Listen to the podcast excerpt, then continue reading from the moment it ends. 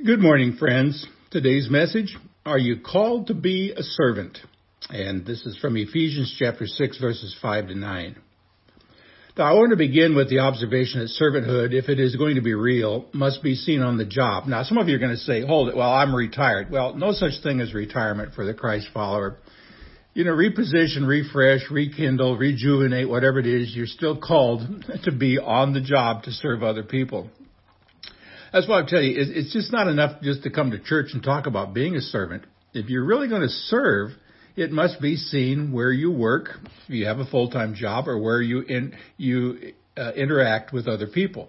Now, there are at least three reasons why that's true. Reason number one, servanthood has to be seen uh, out on the job, if you will, because that's where you're going to spend most of your life. Uh, no matter what your job is or how many times you change, if you work full time over the course of 50 or 60 years, whether you're retired and you still interact with people, you're always going to be in some sort of a workplace. Servanthood needs to be seen there. Reason number two, servanthood has to be seen uh, because that's where your faith is most clearly seen. I mean, inside the church, um, we're going to make an assumption that we're all Christ followers. We're all saints of God. We all say that we love Jesus. But you know, when we're out in public, whether it's me sitting at a coffee shop, you hanging out with people in your retirement center, uh, whether it's uh, people at work, whether it's people at school, whatever it is, every day we rub sh- shoulders with people who probably do not know Jesus. You know, it's one thing to say, well, I am a servant in here. It's another thing to say, I'm going to be a servant out there in the world. Now, what did Jesus say? He said, You are the light of the world. A city set on a hill cannot be hid. Let your light so shine before men that they may see your good deeds and glorify your Father who is in heaven. Above the doorway on the way out at Lord of Life, we had a, um, a little thing that was written up there. Somebody painted it for us. It said, You are now entering the mission field. Go and make disciples. See, the way you show your Christian faith is by your Christian spirit and the good that you do outside that church.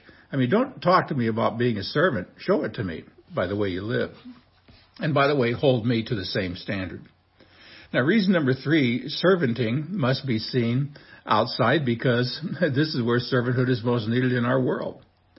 We all know the American system is based on capitalism. We all know that capitalism is based on competition. And I want to tell you, competition is not bad. It can be incredibly good. It can be very healthy, motivate you to do your best. But competition in a fallen world often becomes ugly, it's negative, it's mean spirited. Let's face it, out in this world, it is a dog eat dog, cutthroat world. Out there, you're told that the way to the top is to look out for number one. That would probably be you, to climb as fast as you can, step on people on the way, get on top, fight as hard as you can to stay there. It's mean out there, folks. It's tough. It's hard. It's cold. And there aren't very many servants, it seems, in today's society. So what does a servant look like out in the world? Well, the answer may surprise you. Let's look at Ephesians 6, 5 to 9. I'm going to tell you, the preceding verses dealt with husbands and wives and children and parents. Now you can see Paul's attitude here. He's talking about being a servant in marriage and being a servant at home. But now he's going to talk about being a servant out in the world. Now when he says the word slave, just think of the word employee. And when he says master, just think of the employer or owner.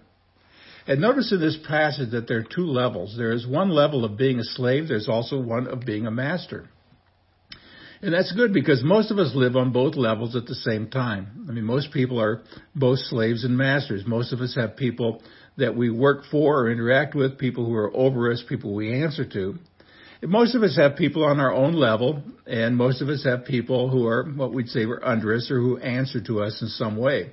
So for most of us, aspects of being a, a slave and aspects of being a master will apply to us directly. Now, what is God's word to those of us uh, who, well, work for a living? Well, in one word, the word obey. He said, slaves obey. Not much tricky about that. I think we all pretty much know what it means to obey. When we get to our job, we are to do what we're told. I mean, exactly how are we to do that? What does obedience and servanthood look like on the job? Well, let me give you four ways to act out if you're still employed or even if you're unemployed or if you're deployed or whatever you are, if you're deployed. How can you do this? Well, first of all, whatever you're called to do, do it respectfully. Now, verse 5 says, Obey your earthly masters with respect and fear.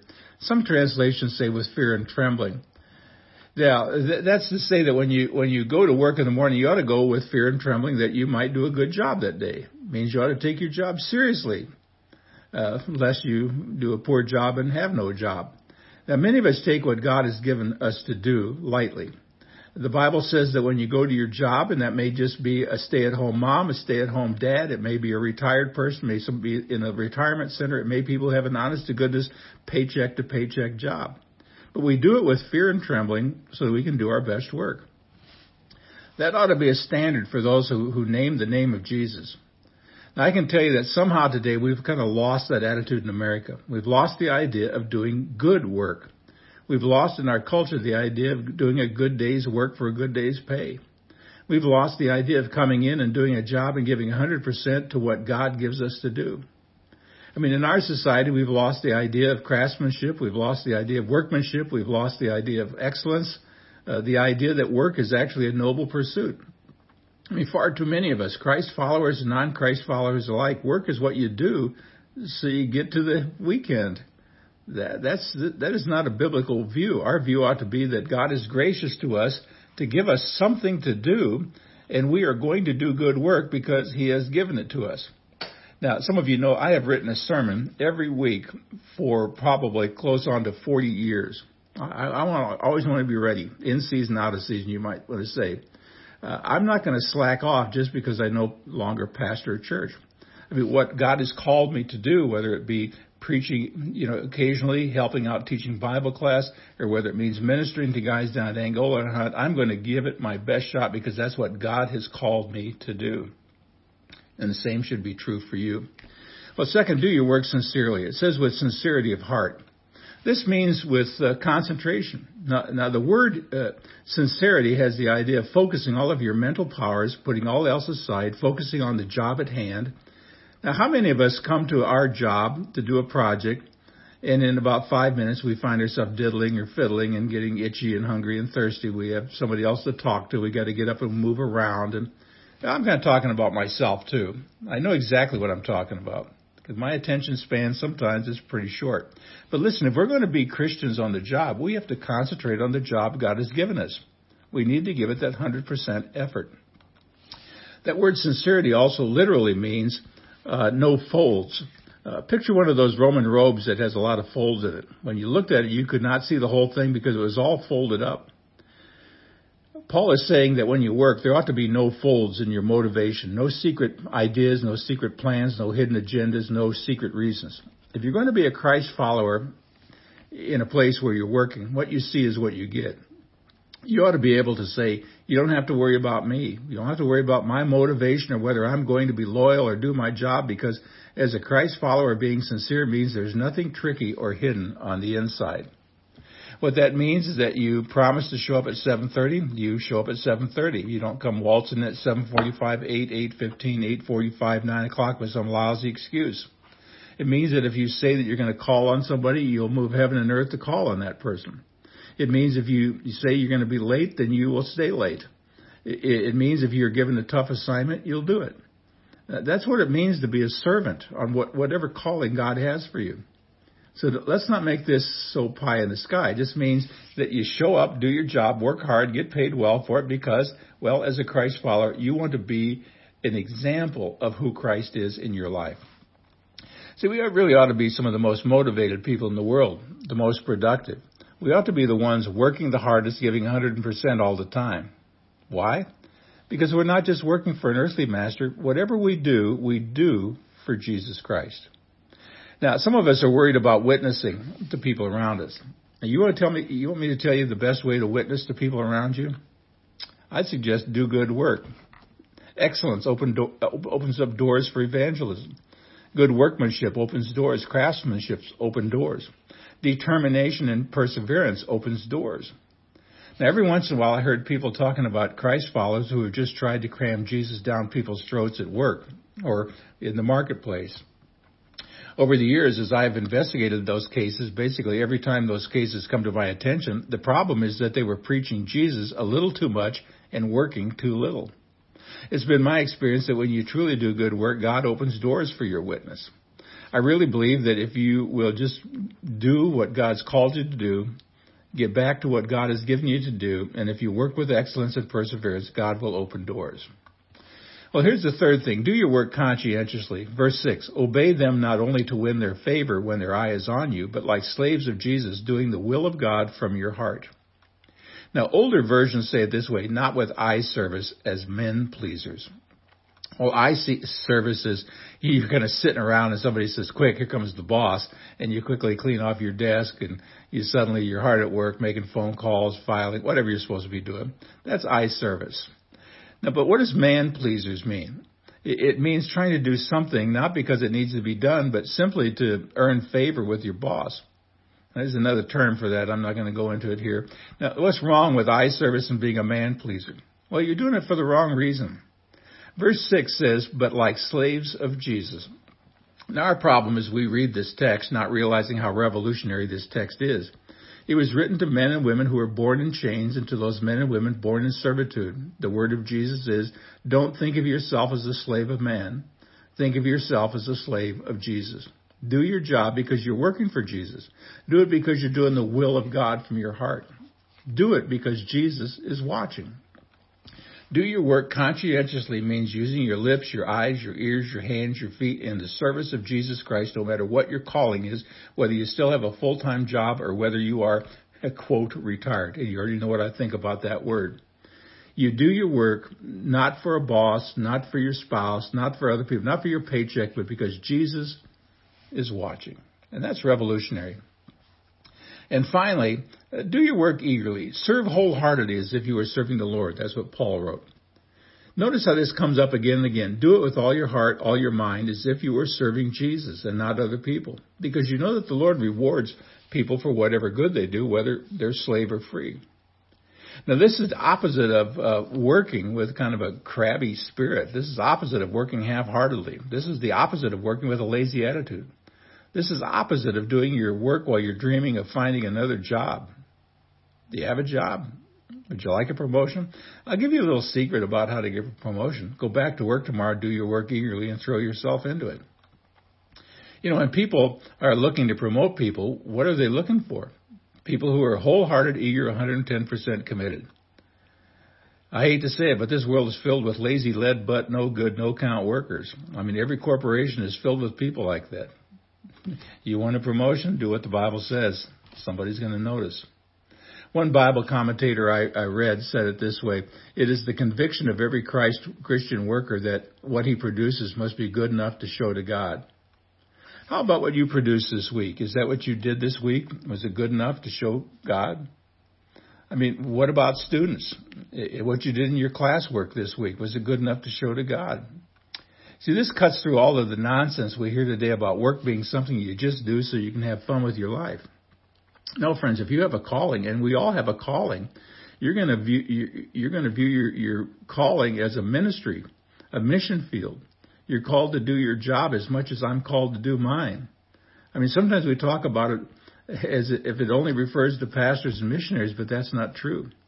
If you have a job, it's your calling in life. That's why Martin Luther said even a dairymaid can milk cows to the glory of God. Now, verse 8 tells us that the reason you do it is that the Lord will reward you. Now, I think the number one problem that many of us face in a sermon like this is the discouragement of feeling that nobody pays any attention to what we do. And yeah, I've had a few jobs like that in my life where I, I felt that if I gave 25%, 50%, 75, 100%, it didn't really make any difference. It just didn't seem like it was going to affect anything and nobody was going to notice. And yes, I'll say that's been true on occasion as I was a teacher and as I've been a pastor. And that can be discouraging. Now, sometimes these are thankless jobs, and there, there is really such a thing, at least from an earthly point of view. It's truly thankless. But let's face it, most of us do not expect to be praised for what we do. The three phases we fear the most are, could I talk to you for a minute? Would you stay after work for just a moment? And worst, we've been watching you. Now that strikes fear into anybody's heart, including mine, because we expect that if somebody's been watching us, it's because they're going to kick us. I mean, what we're told here is that God is watching not in order to kick you, but in order to reward you. And everything you do with, on the job, every piece of work you produce is seen and will be rewarded because God will be no man's debtor. Now just notice two rules for the boss. Masters, treat your slaves in the same way. Do not threaten them, for there is no favoritism with God. So, one, don't threaten. Two, there's no partiality. There are two things that bosses and parents have trouble with. We make threats, we crush dreams, we push people down, we play favorites. We wonder why things don't work out. Now notice the reason in the text for not doing that. Do not do it because both master, because both their master and yours is in heaven. There is a master above the master. There is a boss above the boss. Maybe just a word for those of you who either own your own company or you're the boss or you're self-employed. What, what's the bottom line today from the world's point of view? It's how much money did you make? How big is your business? Where do you rank? What kind of empire do you have? How much of this world's goods do you control? Our text is telling us that if you are an owner or an employer or boss when you get to heaven, God is not going to ask you how much profit you made, how many people you had working for you, how big your empire was, or your tax profit. Uh, he, he's only going to ask you one question: How did you treat people? Well, if you treat people under you like dirt, in that day it won't matter that you made money because in that day your money will be gone and your empire will vanish, and the only thing that will be left is the record of how you treated people in that in this life. That's a solemn thought. So Christ follows who are you working for? Who are you speaking for? Who are you calling for? Who are you selling for? Who are you teaching for? Who are you hanging out at the coffee shop for? I mean, who are you investing for? Who are you contacting? Who are you working for? If you're only working for an earthly master, our text is telling us you're wasting your life. Behind the earthly master stands the heavenly master. Behind your boss stands the boss. Behind the top gun stands the top gun. Um, behind the chairman of the board stands the chairman of the universe, and behind the home office stands the real home office. when you do a good job, you are serving Jesus just as much as a missionary on the other end of the earth. The other side is also true. When you cheat your boss, do poor, shoddy work, when you're lazy, when you show up late, when you're not respectful, conscientious, uh, etc., you're sincere, you're sinning against God as much as the cheapest thief on the street. Friends, all I'm saying this morning is we need an army of servants. God help us that we could be like Jesus who said, I am among you as one who serves. God bless. Until the next time, see the vision, live the mission, and feel the passion.